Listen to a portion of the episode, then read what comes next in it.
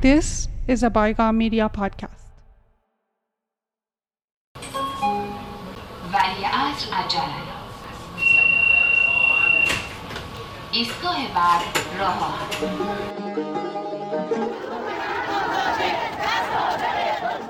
آقای قطبزاده را یک دفعه فرستادیم برای لیبی. دست امامو همیشه بوسیدم و همیشه میبوسم گفتن که این منزل محل بسیار مناسبی برای انسجام. دفعه آقای خمینی گفتن که صادق مستحق اعدام نیست. گفتن کی گفته اعدام؟ رگ اینا خون روسی جریان داره. گلولاشون اپرای روسی بود. جلسه‌ای که چون هفتگی با کیانوری داشتم. اصلا شادی در پوستش نمیگنجید به در دار خداوند متعال استغفار می‌کنم. The Ayatollah has no spokesman. That's not exactly true. سخنگوی آیت الله. مروری بر زندگی صادق قطبزاده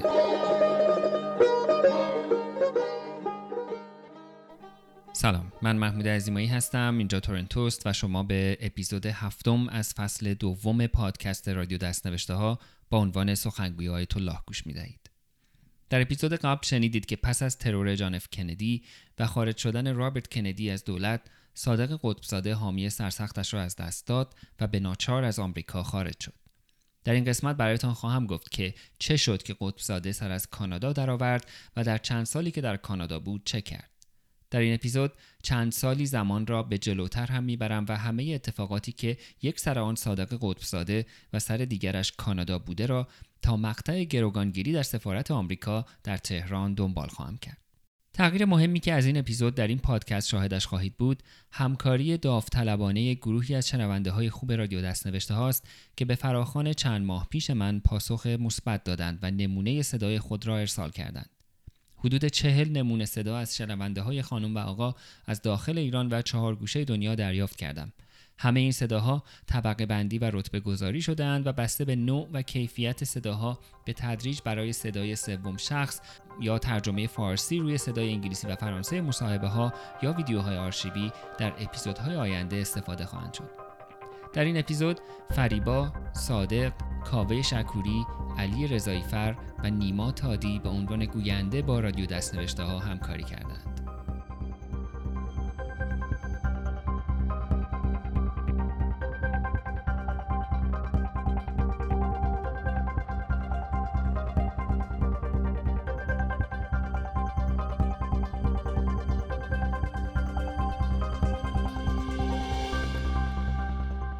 اولین عکسالعمل رسمی ایران نسبت به خبر فرار شش دیپلمات آمریکایی با کمک کانادایی ها از تهران که در ادبیات انگلیسی به کنیدین کیپر یا فرار کانادایی مشهور است کنفرانس خبری قطبزاده بود که کانادا را تهدید کرد. Sooner or later, here or anywhere in the world, Canada will pay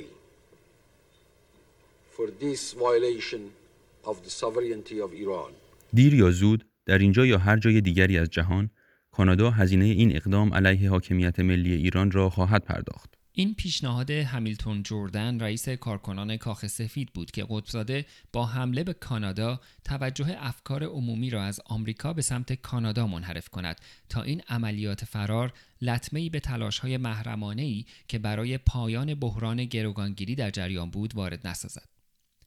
طبق یادداشت‌های همیلتون جردن در روز 29 ژانویه 1980 تازه خبر فرار شش دیپلمات آمریکایی از ایران با پاسپورت‌های جعلی کانادایی و با کمک سفارت کانادا در تهران به کاخ سفید رسیده بود اما هنوز اعلام عمومی نشده بود. کریستیان بورگه وکیل فرانسوی و هکتور ویلالون کارچاقکن آرژانتینی که از طرف قطبزاده مذاکرات سری برای آزادی گروگانهای آمریکایی با کاخ سفید را پیگیری می‌کردند آن روز در دفتر جردن بودند. قدساده امیدوار بود تا با معامله استرداد شاه در قبال آزادی گروگانهای آمریکایی پیروز اولین انتخابات ریاست جمهوری ایران باشد. جردن با احتیاط این خبر را به برگه و ویلالون می دهد.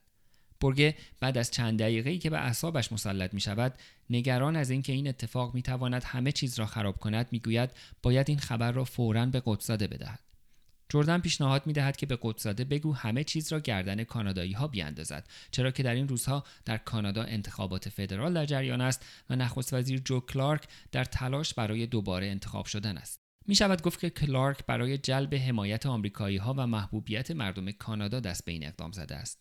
برگه از کاخ سفید ده دقیقه با خط مستقیم با قطبزاده به زبان فرانسه صحبت می کند. روز بعد آن جمله معروف قطبزاده در کنفرانس خبریش سرخط اخبار جهان می شود که طبق توصیه جردن مستقیما جو کلارک را آماج حمله خود قرار داده بود. قدساده در این کنفرانس خبری ادعا کرد که نخست وزیر کانادا توسط یک کشور سوم در پیامی به او توضیح داده این اقدام کانادا علیه ایران نبوده بلکه برای ایجاد شور انتخاباتی در مردم کانادا برای انتخابات پیش رو انجام شده است و فقط مصرف داخلی برای افکار عمومی کانادا داشته است. I was informed a particular and special message by the Prime Minister of Canada.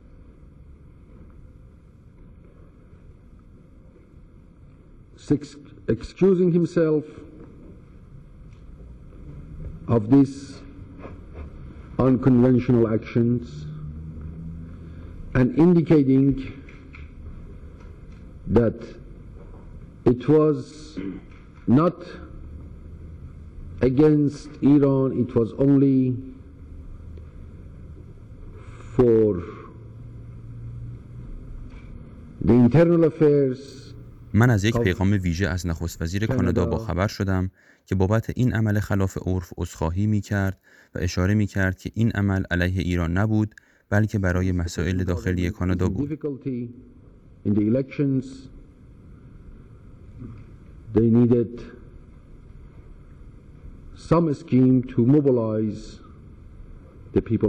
از آنجایی که دولت کنونی درگیر مشکلاتی در قبال انتخابات است و بهانه ای برای بسیج عمومی نیاز داشتند و تنها برای مصرف داخلی افکار عمومی کانادا بود.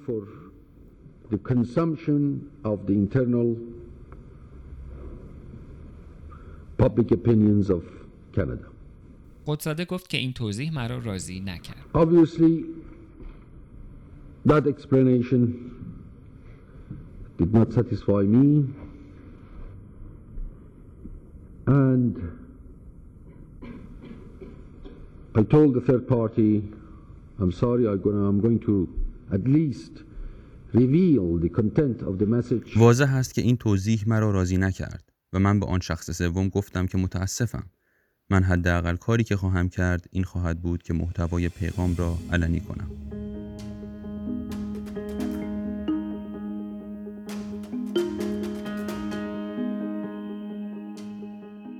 فلورا مکدانالد وزیر خارجه وقت کانادا سریعا در یک مصاحبه تلویزیونی با شبکه NBC ادعای قدساده را تکذیب کرد و گفت این ماجرا توسط روزنامه مونتریالی لپرس افشا شد و نه توسط دولت جو کلارک و بعد ضمن کم اهمیت خواندن تهدید قدساده گفت که شک دارد که اتفاق مهمی بیفتد. Canada's external affairs minister says she hardly expected praise from Iran. Flora McDonald denies Hupsida's charges that it was all an election gimmick. کلارک هم گفت که علیرغم تهدید قطبزاده تدابیر امنیتی برای سفارتخانه های کانادا را بالاتر نبرده است زیرا فکر نمی کند که خطری کانادایی ها را تهدید می کند. I don't uh, think that there will be other uh, kinds of danger to Canadians elsewhere. But you, at present, you are not uh, beefing up security at Canadian embassies throughout the world. No, we're not. بعدتر قطبزاده در یک مصاحبه گفت که کانادا با دستور عوامل صهیونیسم جهانی که در کانادا زیاد هستند دست به این عمل زده است تا باعث تشدید بحران شود. با ادعای قدساده مبنی بر عذرخواهی جو کلارک از ایران دعوای لفظی بین قطبزاده با فلورا مکدانالد و جو کلارک در یکی دو روز بعد بالاتر هم گرفت جو کلارک گفت عذرخواهی در کار نبوده و کانادا با قصد و عمد نقشی را در این قضیه بازی کرده است. Uh, uh,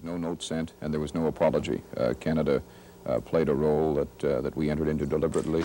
و قدساده کلارک را یک دروغگو خواند و این به تیتر اول روزنامه های کانادایی تبدیل شد.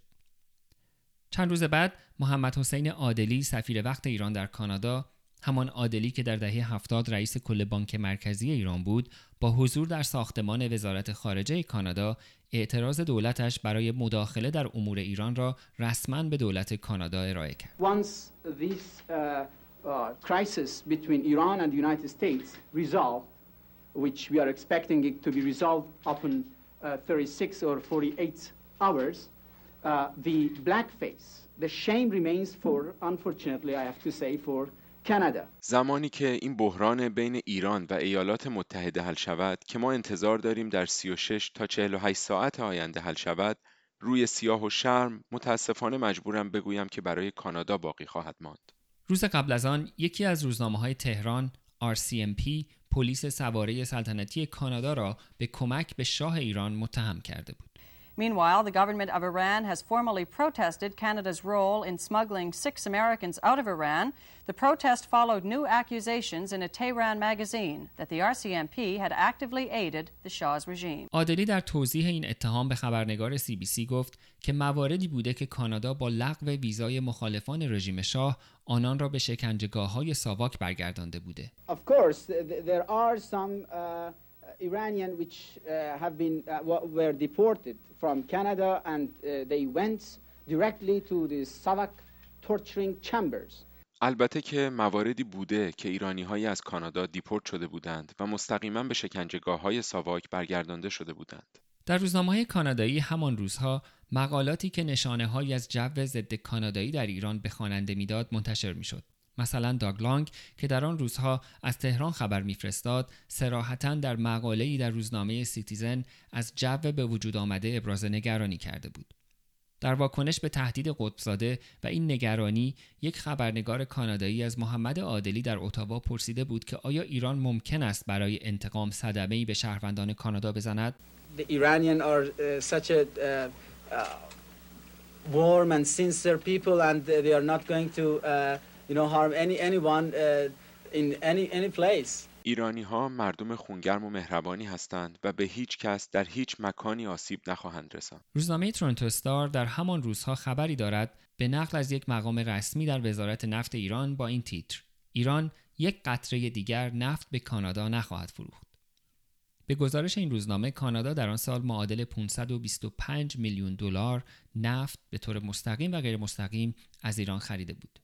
قدساده در همان کنفرانس خبریش با لحن گلایه آمیزی گفته بود که هرگز به آمریکایی هایی که در سفارت کانادا بودند به چشم گروگان نگاه نشده بود. Those Americans in the Canadian embassies had never been called برخی از نزدیکان قدساده در دوران تصدی وزارت خارجهش معتقدند که او و دستگاه وزارت خارجه متوجه بودند که تعداد دیپلمات‌های آمریکایی که در دست دانشجویان خط امام گروگان بودند به اضافه آن سه نفر دیگری که در روز گروگانگیری در وزارت خارجه گیر افتاده بودند کمتر از تعداد کل دیپلمات‌های آمریکایی در تهران است و به نوعی در جریان مخفی شدن آنها بودند این جمله قدساده می‌تواند این گمان زنی ها را تایید کند مدتی بعد از این جریان قدساده در یک مصاحبه تلویزیونی با یک شبکه فرانسوی حاضر می شود.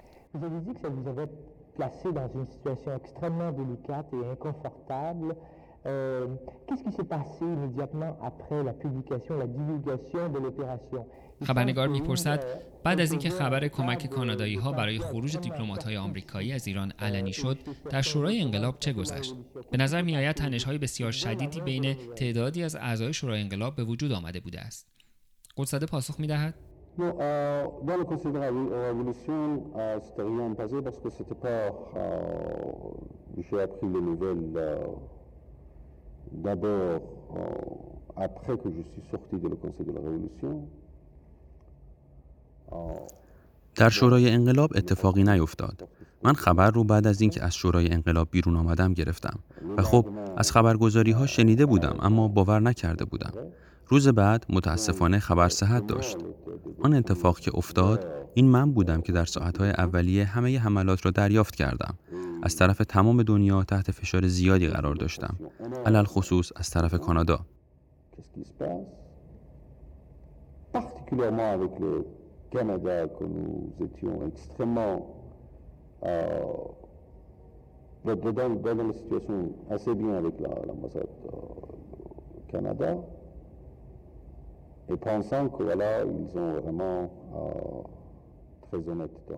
ما روابط خیلی خوبی با سفارت کانادا داشتیم و فکر می کردیم آنها با اتیکت کار می کنند. روز بعد نماینده دیویست دانشجویی که همه مدارکشان برای رفتن به کانادا را داشتند گفتند که کسی در سفارت کانادا نیست ما بعد از ترک رسمی آنها اعلان را دریافت کردیم دویست دانشجو بلا تکلیف بودند و گفته بودند که هر کدام از آنها 200 تا 13 هزار دلاری را که برای تهیه مدارک از طرف سفارت کانادا درخواست شده بود به دولت پرداخت کردند. بدین ترتیب در آخرین لحظه با وجود اینکه همه چیز برای دریافت ویزایشان آماده بود سفارت تعطیل شده بود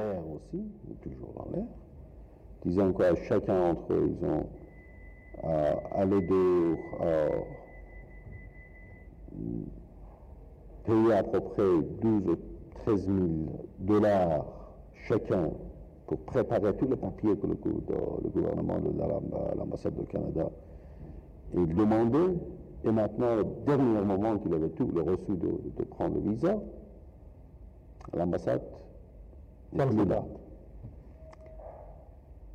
Eh bien, j'étais un peu concerné, disant voilà pourquoi l'ambassade du Canada avait fait ça, en pensant, bon, peut-être euh, ils, vont, ils vont aller, c'était une question de در همان بعد از ظهر یا شب خبری رسمی داشتم که شخصی می‌خواهد من را ببیند و پیامی از نخست وزیر کانادا آورده است. گفته بود ما عذرخواهی می‌کنیم این کار را انجام دادیم برای اینکه مجبور بودیم و شما درک می‌کنید که این انتخاب کانادا نبوده. این برای من کاملا غیرقابل فهم بود که مناسبات بین المللی و دوستی بین ملت ها به این شکل خطرناک مختل شود و ممکن بود عواقبی در زمینه های دیگر هم داشته باشد. بنابراین من سریعا به این مسئله پرداختم و یک موضع بسیار قوی در قبال دولت کانادا گرفتم.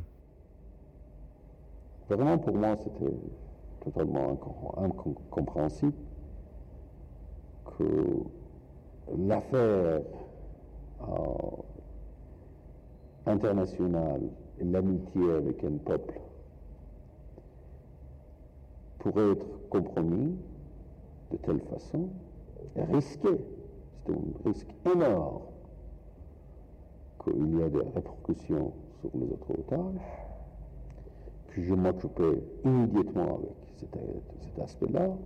Bien entendu, j'ai pris une position assez forte et nette envers le gouvernement du Canada. Mais en même temps, حتما شنیدید که من گرایش به شدت محترمانه ای درباره دولت کانادا دارم. همزمان سعی کردم که دانشجوها و دیگران را قانع کنم که نباید عکس عمل شدیدی نشان داد. من با سایر دوستانم در شورای انقلاب صحبت کردم و سعی کردم آنها را آرام کنم و فکر می کردم که همه باید بقیه را دعوت به آرامش کنند. در حالی که اظهاراتی را بیان کردم که به نظر من کاملا ضروری بود اما هنوز می بینید که تمام نشده است. جوانان به ویژه جوانان در احزاب افراطی، کمونیستها و دیگران همیشه به من حمله می کنند. Indispensable. Mais vous voyez, toujours, c'est pas fini. les gens attaquent, c'est particulièrement les, les gens appartiennent d'extrémistes euh, communistes aux, aux autres. چندی بعد از آرام شدن این قائله کرول جروم دوست دختر قدسزاده که به عنوان خبرنگار شبکه سی بی سی کانادا در تهران مستقر بود در مصاحبه اختصاصی با قدسزاده از او پرسید آیا کانادا و سیاست خارجی کانادا را متمایز از ایالات متحده می‌بینید؟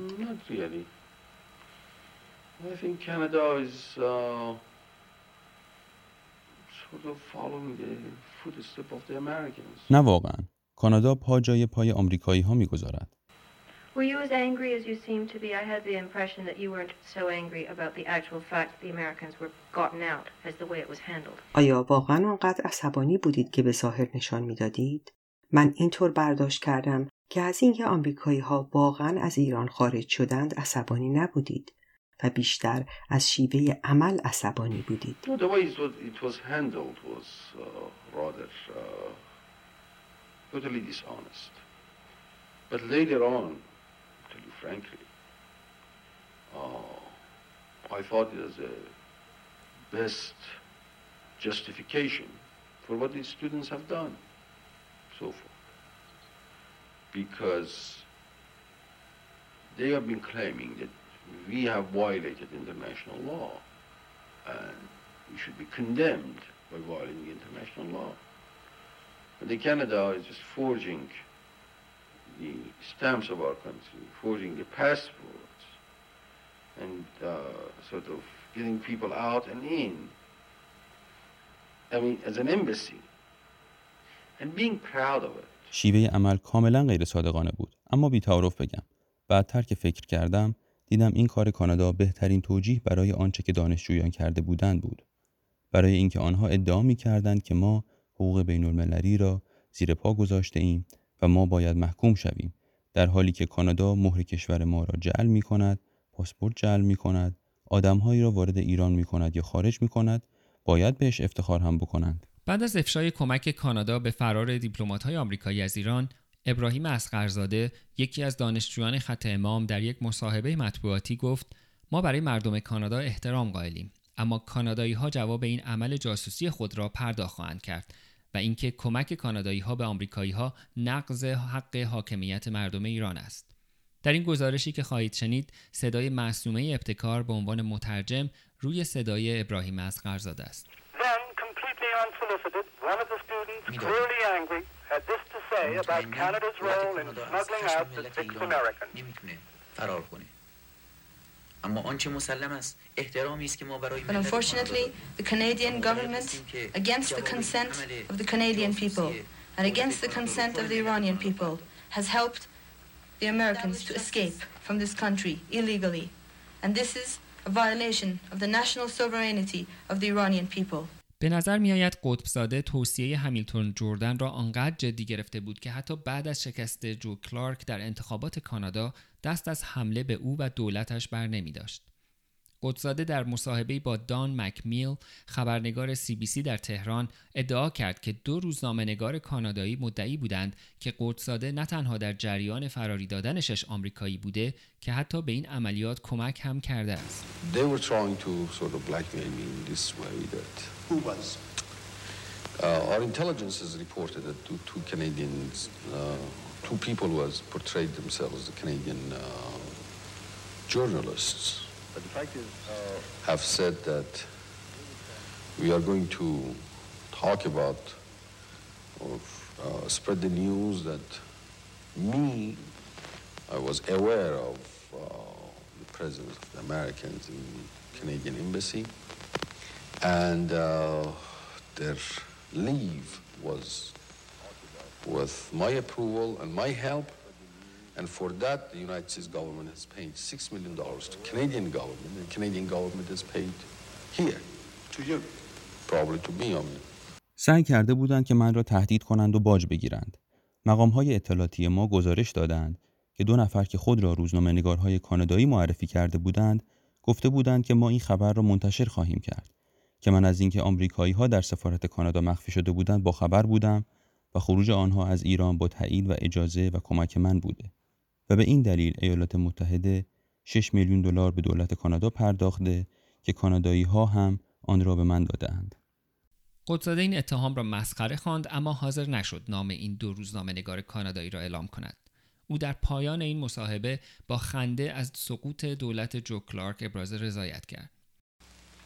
Fortunately, that government is paid for its uh, act of espionage and it's gone. خوشبختانه آن دولت حقش را به خاطر این عمل جاسوسیش گرفت و رفتنی شد.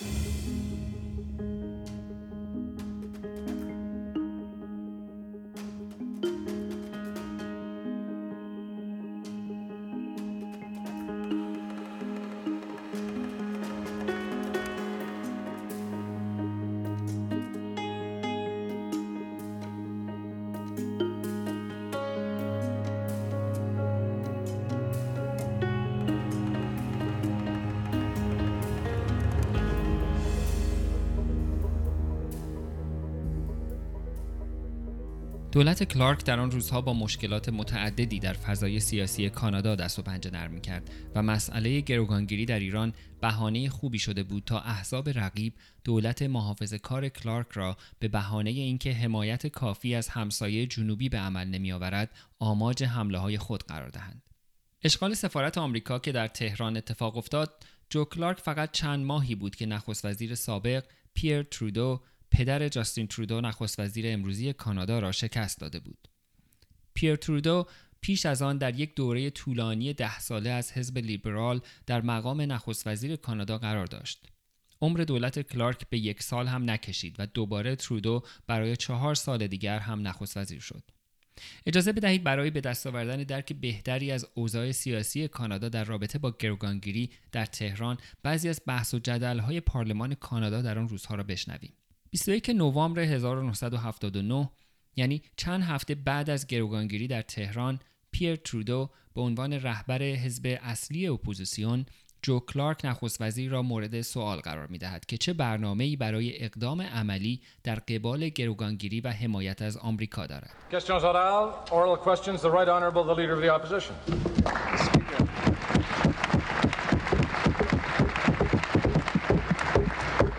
have a question for the Prime Minister, and it has to do with the events in the Middle East in general and Iran in particular. And now that international terrorism is being sanctioned and condoned, and condoned by the state of Iran, I wonder if the Prime Minister could tell us if any action has been taken by our government in the international community in order to support the United States and to indicate that against this form of terrorism we all stand united behind the United States, as members of all three parties have indicated in the House through various statements in the past two weeks. جو کلارک در پاسخ ضمن استقبال از این سوال توضیح داد که کانادا ضمن اینکه اقدام ایران را محکوم کرده به آمریکا هم اعلام کرده که برای هر اقدام عملی برای کمک به حل موضوع گروگانها آماده است.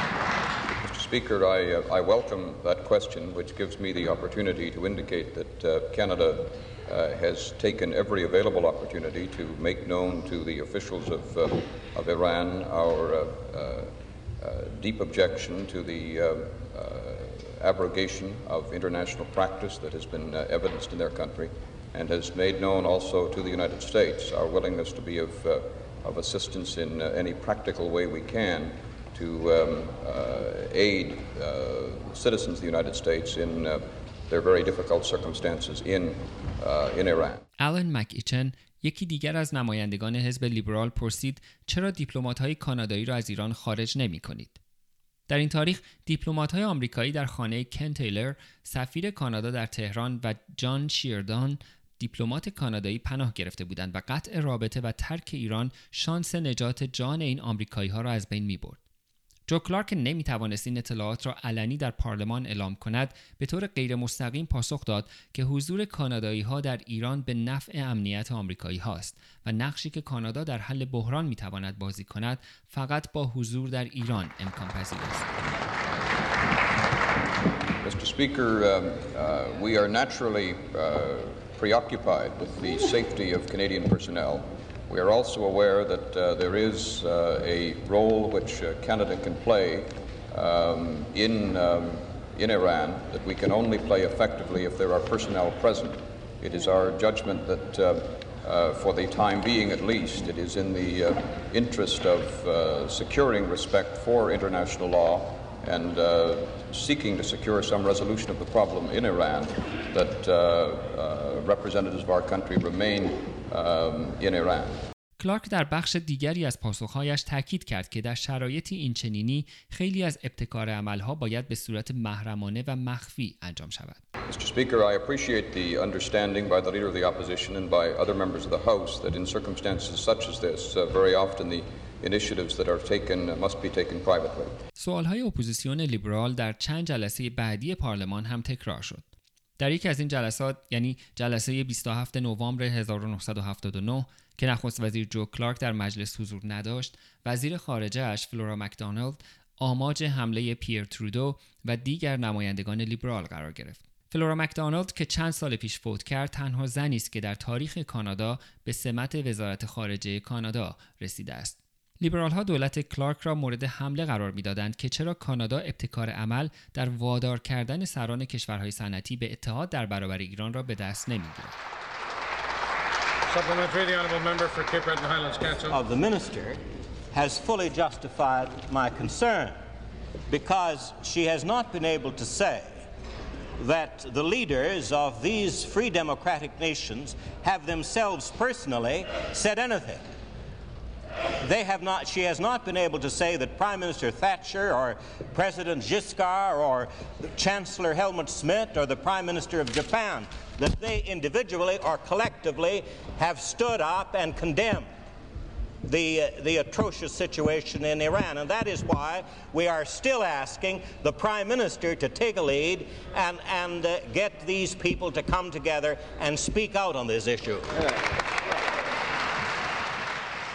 در پاسخ به این پرسش فلورا مکدانالد از اینکه لیبرال ها به جای محکوم کردن آیت الله سران کشورهای آزاد دنیا را محکوم می کنند ابراز تعجب کرد. Well, Mr. Speaker, I'm not sure whether the uh, honorable member is uh, more anxious to condemn the leaders of countries in the free world than he is to condemn the actions of the Ayatollah. که این آغاز جنجالی در پارلمان کانادا شد و پیر ترودو شخصا برای پاسخ به این اعتراض بلند شد و گفت این غیر قابل تصور است که وقتی ما پیشنهاد می دهیم رهبران کشورهای صنعتی آشکارا به حمایت از آمریکا بلند شوند ما مشکوک به حمله به آنها می شویم به جای حمله به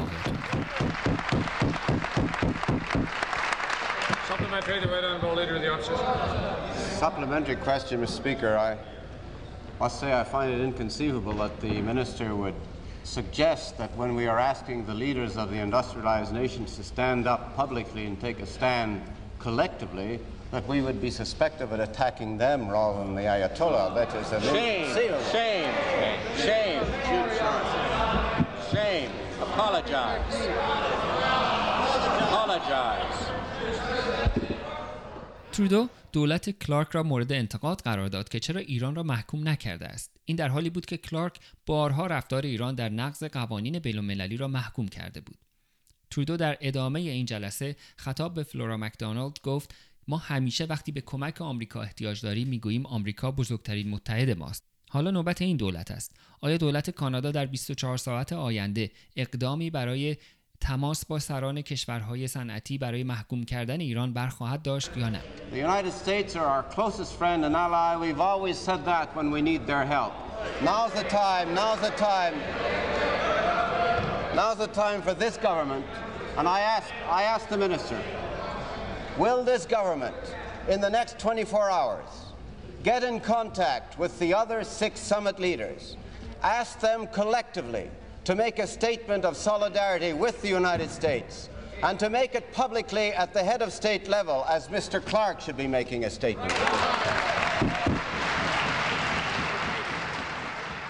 فلورا مکدانالد در پاسخش اشاره کرد که اقدامات زیادی انجام شده که خیلی از آنها را نمی شود به صورت عمومی اینجا مطرح کرد اما ترودو از این اقدامات مطلع است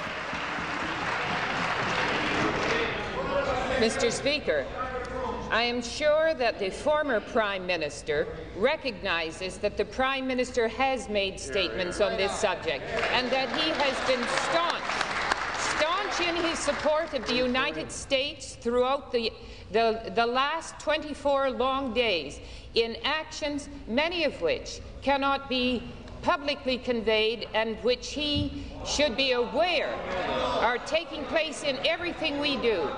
به نظر نمی آید پیشنهاد همیلتون جردن به قطب‌زاده که کلارک را آماج حمله قرار دهد نقش جدی در شکست انتخاباتی او داشته باشد. اما این بحث به طور جدی در کانادا مطرح شد و برخی از رقیبان و مخالفان کلارک از این موضوع علیه او استفاده کردند. مثلا در یکی از سخنرانی های انتخاباتی جو کلارک در شهر کیچنر آنتاریو در حالی که کلارک از اقدام سفارت کانادا در تهران در کمک به فراری دادن دیپلمات های آمریکایی از ایران قدردانی می کرد یکی از مخالفانش در حالی که یک پرچم بزرگ کانادا را در دست داشت سعی کرد سخنرانی کلارک را با اعتراض به این عمل دولت قطع کند But as the Prime Minister paid tribute to the Canadian ambassador in Iran, Ken Taylor, he was interrupted by hecklers. Let me tell you one thing. Let me tell you one thing. I am proud of that flag you stand beside. All right? The hecklers here forced Joe Clark to abandon his tribute to the Canadian diplomats who harbored the Americans at the Canadian embassy in Tehran.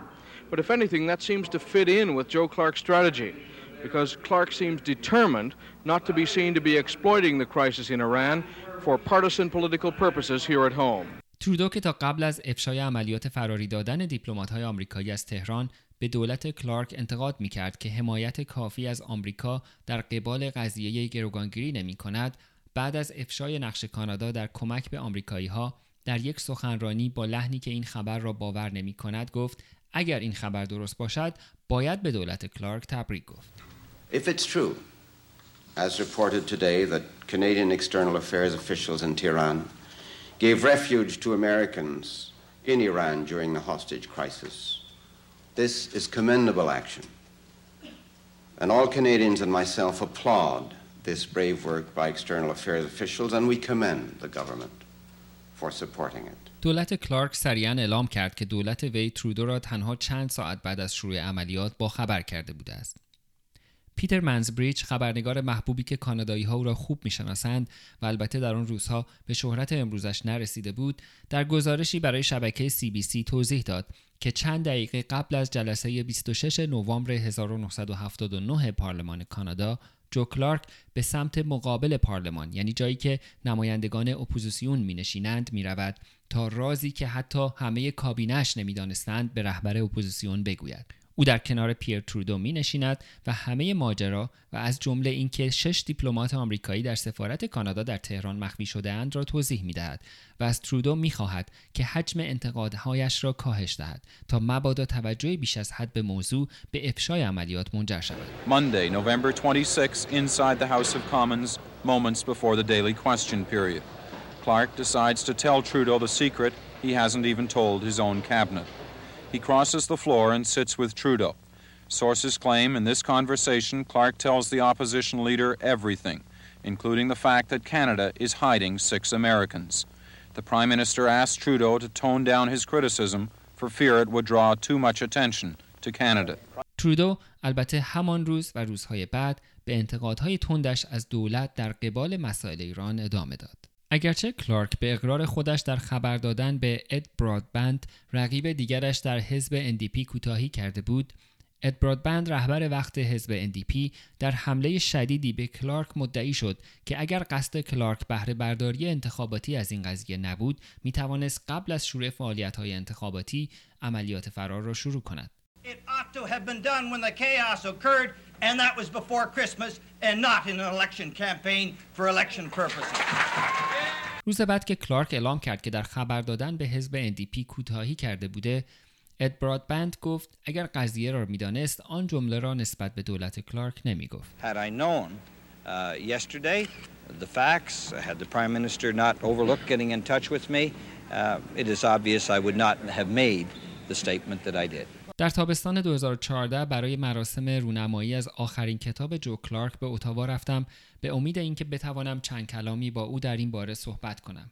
یکی از برنامه گذاران ترتیبی داد و به کلارک معرفیم کرد. جو کلارک با وجودی که به گرمی دستم را فشرد و برایم آرزوی موفقیت کرد گفت مایل نیست درباره این موضوع خاص صحبت کنم.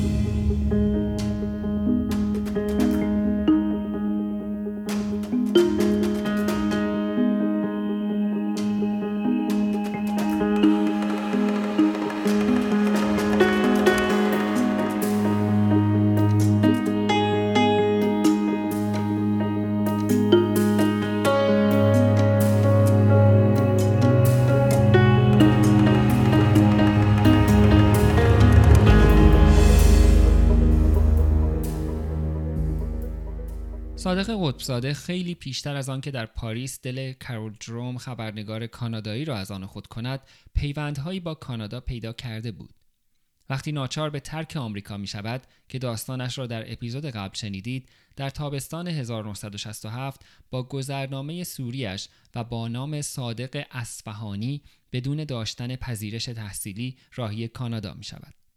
از فرودگاه ونکوور به این دلیل که در آمریکا وضعیت اقامت مشخصی نداشته به آمریکا برگردانده می شود. دو هفته دیگر در سان فرانسیسکو در خانه دوستانش سر می کند. ابراهیم یزدی که حالا با مدرک دکترا در دانشگاه تگزاس به تدریس شیمی مشغول است برایش معرفی نامه می نویسد.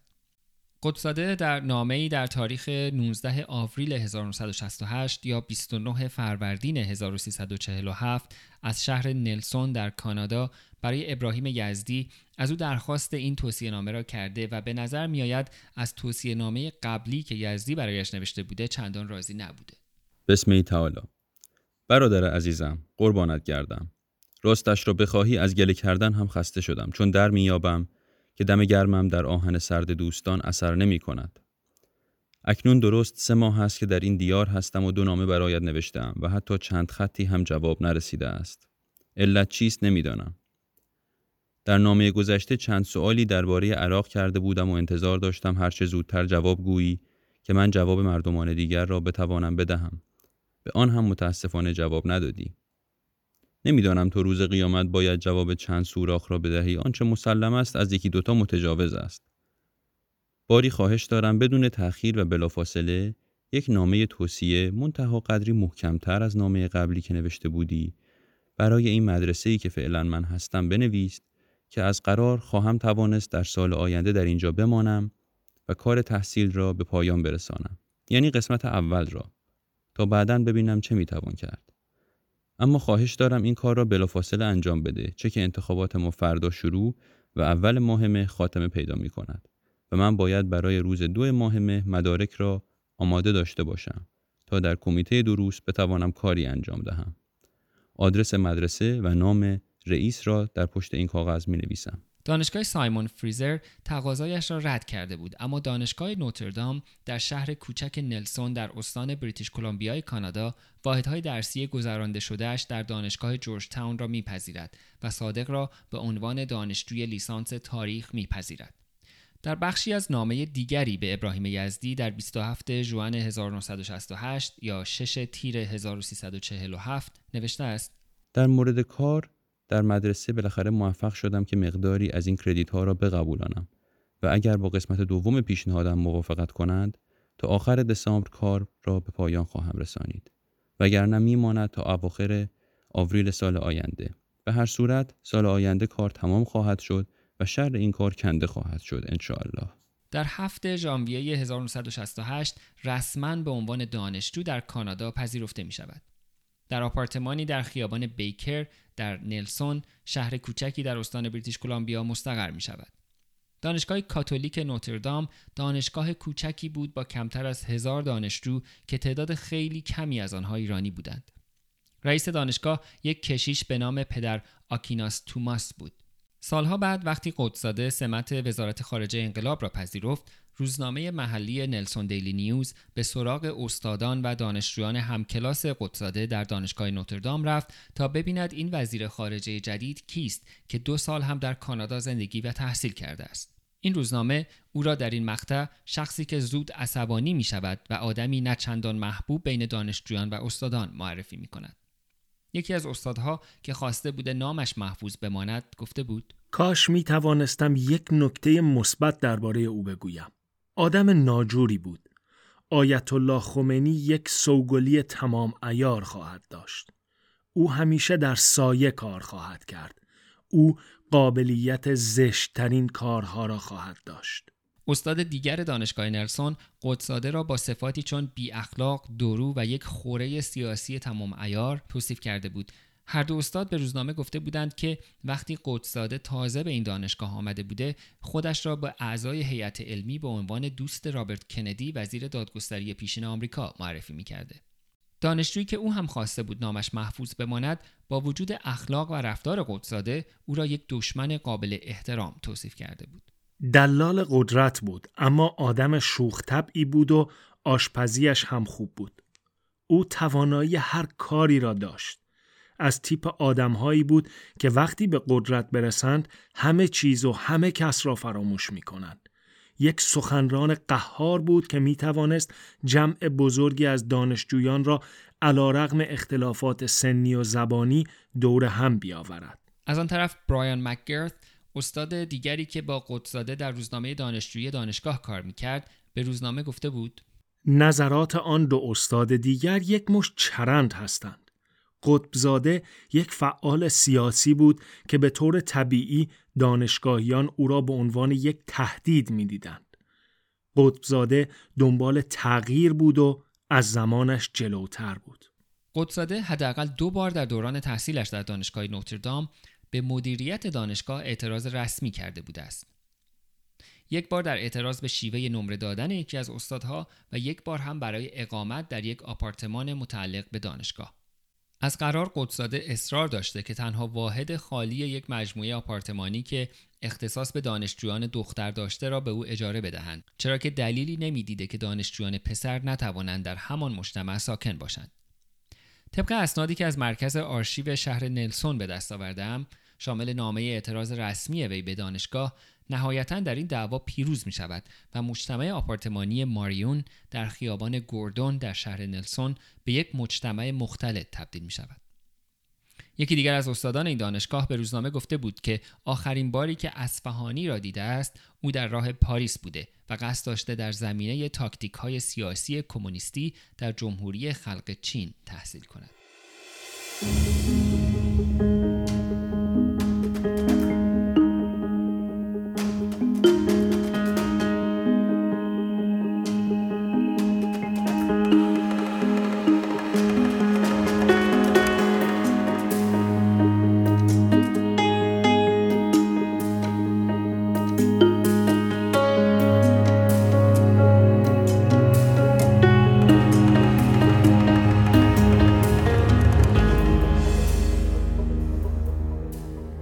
قدساده در 27 ژوئن 1968 یا 6 تیر 1147 در نامه‌ای به ابراهیم یزدی می نویسد که در انتخابات پارلمانی کانادا به یکی از کاندیداهای حزب نئودموکرات کانادا یا NDP کمک کرده تا به پارلمان راه پیدا کند.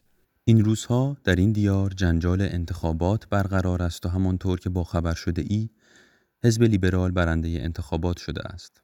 حقیر نیز به واسطه آنکه سرباز نباید هیچگاه از تمرین خودداری کند تا حدودی و در سمت مشاوره به کاندیدای حزب سوسیالیست اینجا NDP کمک کردم و خوشبختانه با اختلاف فاحشی برنده شد و حال در یک عضو پارلمانی ولی در اقلیت مطلق دوست پیدا کردم مثل اینکه در سرنوشت ما نوشته شده که همیشه در اقلیت باشیم. جل الخالق با لیل کریستیانسن که در آن زمان رهبر حزب NDP در منطقه نلسون کریسن بود تماس گرفتم و او که با گذشت بیش از نیم قرن هنوز قدساده را به یاد می آورد گفت که آن زمان ما او را به نام صادق اصفهانی می شناختیم. لیل گفت که اصفهانی در آن زمان به حزب NDP ملحق شده بود. Oh, he joined, he joined the NDP, yeah. Well, I know he joined the NDP when he was here. He was right. a member of the New Democratic Party. He joined. I, I was president of the party in in our area, Nelson Creston, at the time, and uh, he was a little bit disruptive. I remember having to bring down the gavel and call him to order a number of times. I don't remember what over, but uh, he liked procedural haggling. Again, he was a bit of a disruptive personality. در جلسات حزب آدم شلوغی بود. و من برای برقراری نظم جلسه مجبور بودم مرتب چکش رئیس جلسه را روی میز بکوبم. اسمش را خارج از نوبت گذاشته بودم. از آن تیپ آدمهایی بود که به قصد لذت بردن آدمها را کنترل می‌کرد و بازی می‌داد. نه لزوما برای اینکه شما را طرفدار این یا آن کند. از اینکه مردم را به این یا آن جهت سوق دهد لذت می برد. در مورد نقشش در پیروزی NDP در آن حوزه انتخاباتی هم از کریستیانسن پرسیدم. Yeah, I'm sure he worked in the election, but uh, I don't think he played a leading part. Mm-hmm. I was campaign manager, know, and uh, yeah, I, I was Rand's campaign manager three times actually. So, mm-hmm. and uh, yeah, I, I know. I think he worked in that election, but not in any leading capacity. من رئیس ستاد انتخاباتی آن کاندیدا بودم. صادق حتما کارایی کرده اما نقش کلیدی نداشته.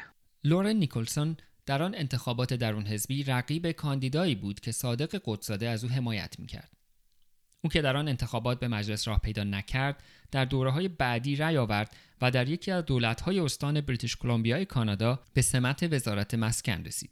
نیکلسون که در های انتخاباتی همان دوره با قدساده آشنا شده بود در آن زمان دبیر ریاضیات و فیزیک بوده و همزمان به عنوان مربی کشتی با دانشگاه نوتردام هم همکاری می کرده است. نیکلسون برایم از خاطره در یک مهمانی در شهر نلسون at a, a dance which was put on by the International Woodworkers of America. It was a union uh, dance. Um, um, he asked to, dra- uh, to uh, dance with my wife Frances. I said, oh, fine.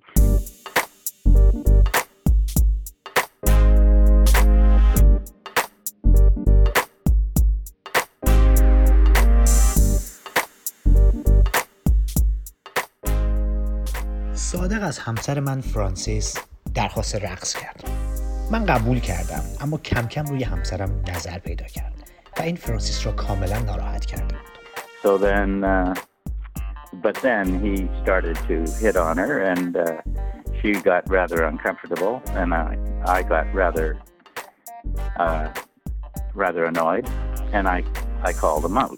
Meaning, I said, uh, "Would you like to step outside?" And I let him know I was very displeased, and I was quite willing to go outside and let him uh, feel my displeasure. I'm an, an ex-cabinet minister, but but uh, I was also a wrestling coach. من عصبانی شدم و از صادق خواستم بیرون بریم یعنی دعوا کنیم درست است که من یک وزیر سابق کابینم اما من مربی کشتی هم بودم صادق البته بیرون نیامد I was coaching, helping to coach the university wrestling team, and uh, he he was present. And being Iranian, I guess, I mean, both the official coach of the team, Bill Bresnahan, and and I knew of the reputation of the Iranian wrestlers on the world. Uh, you know, very a lot of good world class uh, wrestlers and that sort of thing. Bill suggested that he that uh, he Sadik and I uh, scrimmage, you know, and and he declined to do so. مدتی بعد در یک جلسه آموزش کشتی در دانشگاه نوتردام صادقم حضور داشت. من که می‌دانستم کشتی چه ورزش مهمی در ایران است و هنوز از دستش عصبانی بودم به او پیشنهاد دادم که کشتی بگیریم. اما باز هم قبول نکرد. He, he was a person that I did not like, but uh, it was uh, mostly due to those uh, those incidents.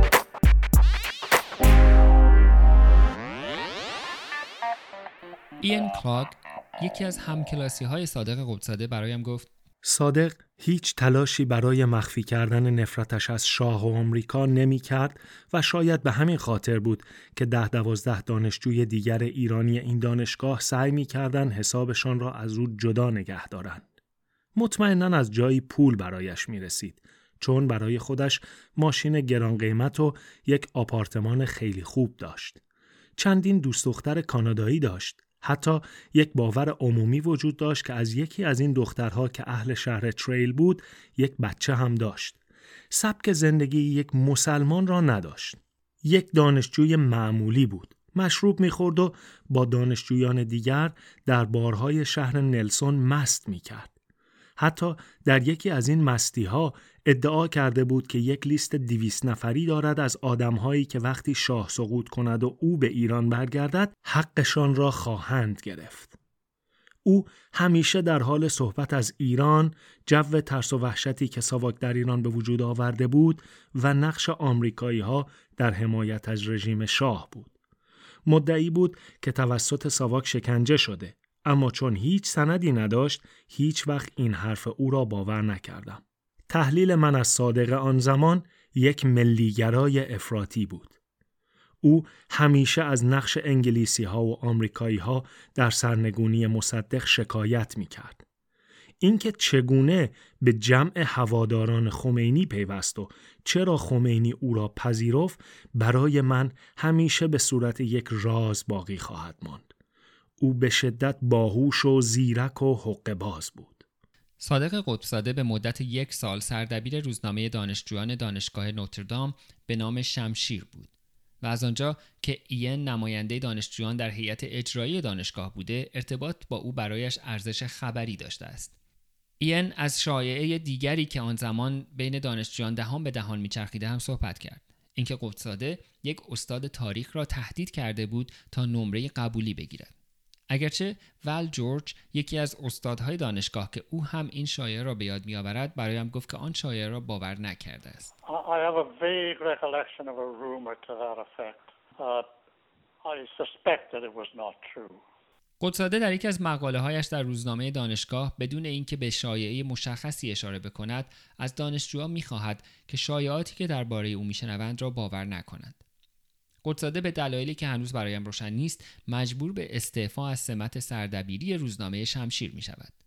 متن استعفایش در شماره اول فوریه 1969 در صفحه اول در ستون سخن سردبیر چاپ شده است. ول جورج که قدساده را یک دانشجوی متوسط به یاد می آورد برایم گفت که در ترم آخرش دو درس ریاضیات و زبان فرانسه را افتاده بود و نمی توانست فارغ و تحصیل شود. رئیس دانشگاه از جورج می‌خواهد تا در تابستان به قدساده تدریس خصوصی ریاضیات کند تا بتواند دوباره امتحان بدهد و فارغ و تحصیل شود.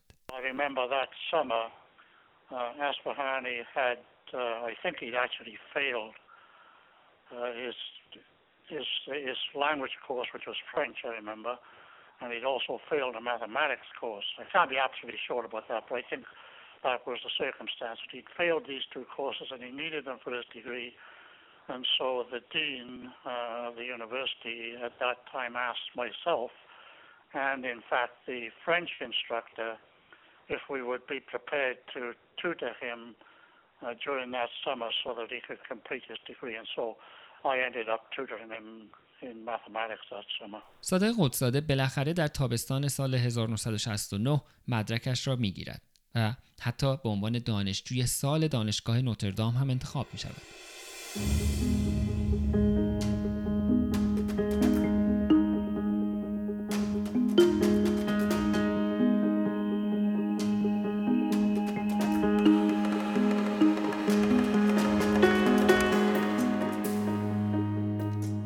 کارول جروم به خاطر می آورد که با قدساده در خیابان شانزلیزه پاریس رانندگی می کرده و از او درباره برنامه آیندهش بعد از پیروزی انقلاب می پرسد. I remember driving down the Champs-Élysées with him just before that plane was to take us all back to Iran with the Ayatollah.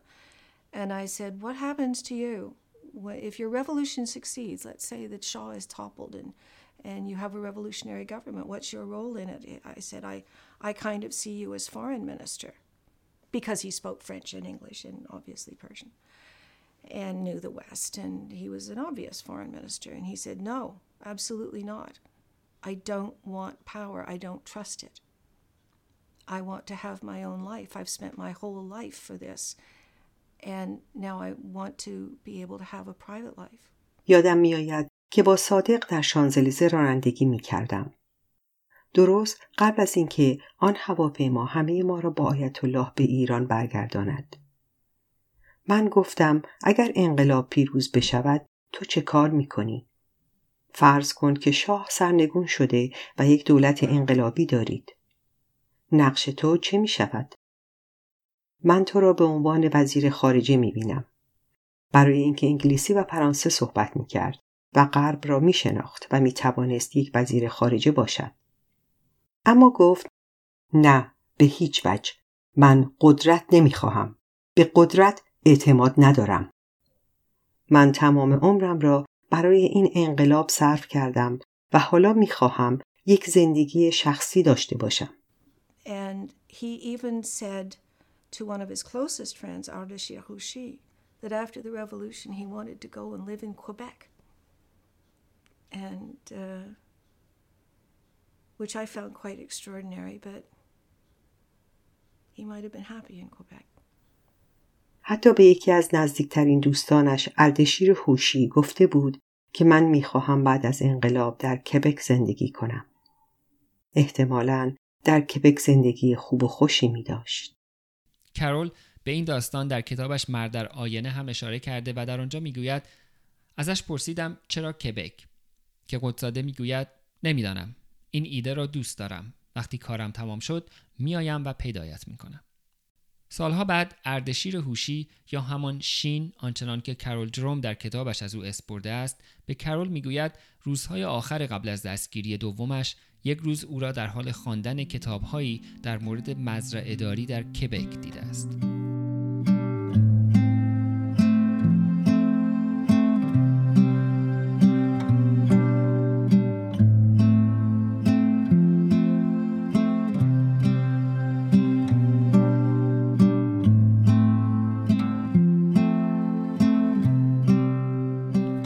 در اپیزود بعد در مورد ارتباط صادق قطبزاده با سازمان های اطلاعاتی خارجی و همینطور درباره منابع مالیش برایتان خواهم گفت. حالا که صحبت از ماجرای کنیدین کیپر در این اپیزود شد، اجازه بدهید این اپیزود را با قطعه This is my country, thank you Canada این کشور من است متشکرم کانادا به پایان ببرم. این قطعه در واقع شعری است از یک دختر بچه 8 ساله اهل میشگان به اسم شلی لونی که در سال 1980 با صدای خودش خواند و کمپانی مرکوری ریکوردز آن را روی یک قطعه موسیقی گذاشت و روی صفحه منتشر کرد. این قطعه کوتاه یک دقیقه و 26 ثانیه‌ای به مدت دو هفته جزو 100 صفحه پرفروش آمریکا بود. در بخشی از این نامه شعرگونه به کانادا شلی می‌گوید نمی‌دانم چرا آن مرد ریشو ما را دوست ندارد. در یکی از اپیزودهای آینده به تاثیر جریان گروگانگیری روی بازار موسیقی آمریکا خواهم پرداخت. تا آن زمان فعلا این قطعه کوتاه را بشنوید. Dear Canada, I'm writing this letter to thank you for helping them six Americans in Iran. I'm not the only one writing you a letter. All my friends are too. Oh yeah, I, almost forgot. My name is Shelley. I'm eight years old. Today, it seems like all Americans are smiling because of what you did. Just when it seemed like we didn't have any friends, there you were. My brother Bill's in the army. He called home and said Canada was a good friend. And in this bad time, we need all our friends. I never visited your country, but maybe someday I will. I've seen pictures of it, and it's beautiful. And I do love hockey. I don't know why that man with the beard doesn't like us, but I'm glad you do. Uh-oh, I have to go now, because my mom's calling me for dinner, and I have homework to do. Well, tonight when I go to bed, I'll pray to God that he will bless you for what you did. P.S. Canada, you have a special place in my heart and my countryside. Love, Shelley.